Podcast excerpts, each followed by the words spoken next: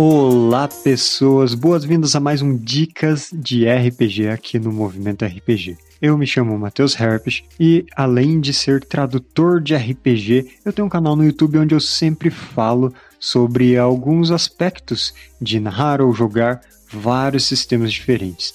E uma das coisas que eu falei recentemente foi da tal da maldição do conhecimento. Vocês já ouviram falar sobre isso?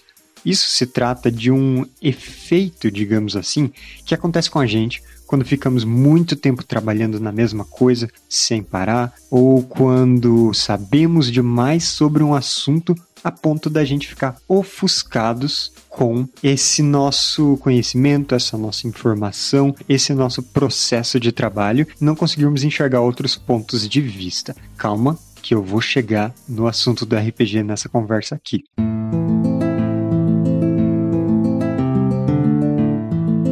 Dicas de RPG é um oferecimento da Bardos Shop, bardosshop.com.br.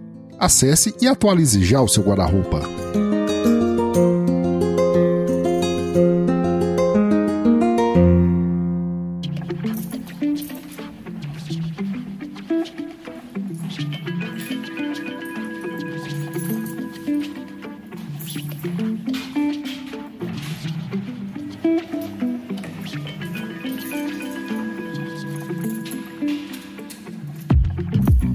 Um exemplo que eu sempre dou sobre essa tal da maldição do conhecimento é quando eu passo muito tempo escrevendo algum material e eu não consigo mais enxergar os erros que eu cometi, erros gramáticos ou algum erro de lógica mesmo numa aventura que eu estou escrevendo ou em algum outro material de RPG. E só depois de um tempo afastado desse material, depois de, digamos, uma boa noite de sono e um café no dia seguinte, é que eu consigo olhar com um olhar fresco para esse material e revisar essas coisas que eu não estava enxergando antes. E como que isso se relaciona com o RPG no dia a dia? Pensa só, em muitos jogos, a gente tem uma certa necessidade de preparar sessões, não é mesmo? Por exemplo, D&D ou Tormenta, que são cheios de combates, ou Cthulhu, que é uma investigação bastante extensa, esses jogos normalmente exigem que a gente faça um certo preparativo e não dá muito certo chegar na sessão de mãos abanando se você não tiver uma experiência bastante grande para poder improvisar tudo com coisas que você já fez anteriormente, né? Você precisa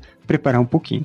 Mas, se você está preparando um mistério ou um combate um pouco mais complexo, que tem uma certa lógica a ser seguida, que tem um enigma a ser resolvido, que tem um rastro de pistas a ser descoberto e acompanhado, pode ser que os seus jogadores não vejam isso com a mesma clareza que você mesmo está enxergando, ou que você acha que eles vão enxergar. E é aí que entra a maldição do conhecimento depois de preparar essa sessão, esse enigma, esse combate com múltiplas partes e com uma maneira certa de ser resolvido, pode ser que você esteja achando que está tudo muito óbvio, tudo muito na cara e fácil de compreender como funciona. Mas na verdade, quando chegar na sua mesa de jogos, jogadores e jogadoras não vão estar tá pensando da mesma maneira que você estava na hora de preparar esse material o pessoal vai estar distraído com a comida na mesa, com as mecânicas das próprias personagens, com alguma piada que acabou de ser feita, com outras situações que estão acontecendo ali no jogo, com desenhar mapa, com pegar miniaturas, ou realmente com alguma interação entre personagens.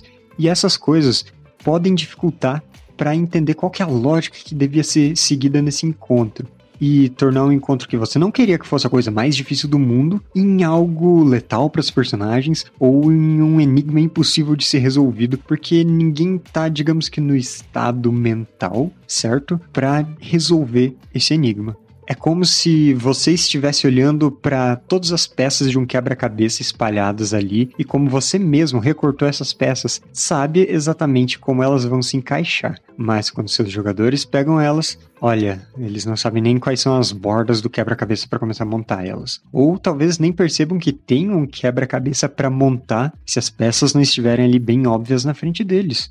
Para dar um exemplo, imagina que você preparou um encontro de combate contra um golem de adamante no centro do covil de um alquimista. A solução que você pensou são as personagens, em vez de combaterem diretamente esse golem vulnerável a qualquer ataque físico e magia, elas pegarem alguns ingredientes alquímicos que são espalhados pela sala, juntarem em uma poção especial, jogarem em cima do golem, e isso derreteria a casca adamantina dele e permitiria ele sofrer dano por outras coisas e assim permitiria o combate. Então, resolver esse pequeno enigma alquímico é essencial para resolver essa sua sessão. Mas se você não tomar cuidado para dar indícios de que o combate tem que seguir nesse lado, tem que ter uma participação, uma imaginação, uma solução criativa por parte dos jogadores, pode ser que eles nem percebam nem se deem conta de que devem buscar uma solução dessa. Eu não estou falando que os jogadores não estão prestando atenção na sua mesa, é simplesmente que às vezes a maneira com que nós tentamos transmitir uma informação durante o jogo não transmite exatamente aquilo que precisava ser transmitido se todos os combates nessa masmorra foram extremamente diretos, simplesmente entrando na sala, batendo no inimigo até ele cair no chão e seguindo em frente, quando os jogadores chegarem nesse combate contra o Golem Adamantino, eles não vão ter um motivo para achar que esse combate vai ser diferente, não é mesmo? Mas, se você tomar o cuidado de transmitir as sensações, as informações que você quer da maneira correta. Por exemplo, ao longo da masmorra você coloca outros combates que também têm outras interações com o ambiente que devem ser feitos, poções e itens alquímicos que devem ser encontrados para solucionar algum enigma ou desafio. Aí sim, quando chegar nesse último combate contra o chefão Golem, os jogadores vão estar não só preparados para hum, procurar pela sala a solução desse enigma, mas também vão estar empolgados para fazer isso nesse encontro final.